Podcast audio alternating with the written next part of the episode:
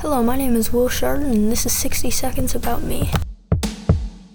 My passions are to play all sports. I love playing sports, especially basketball and football, but I will play any. I also love to be with my friends and help others. My friends make me happy because I, I have shown that I have their back, so they have mine.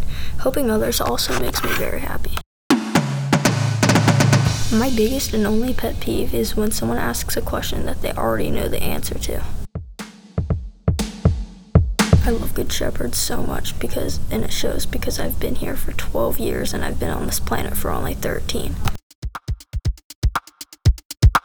An aspiration that I have is when I get older to always be in a help others mindset before thinking about myself.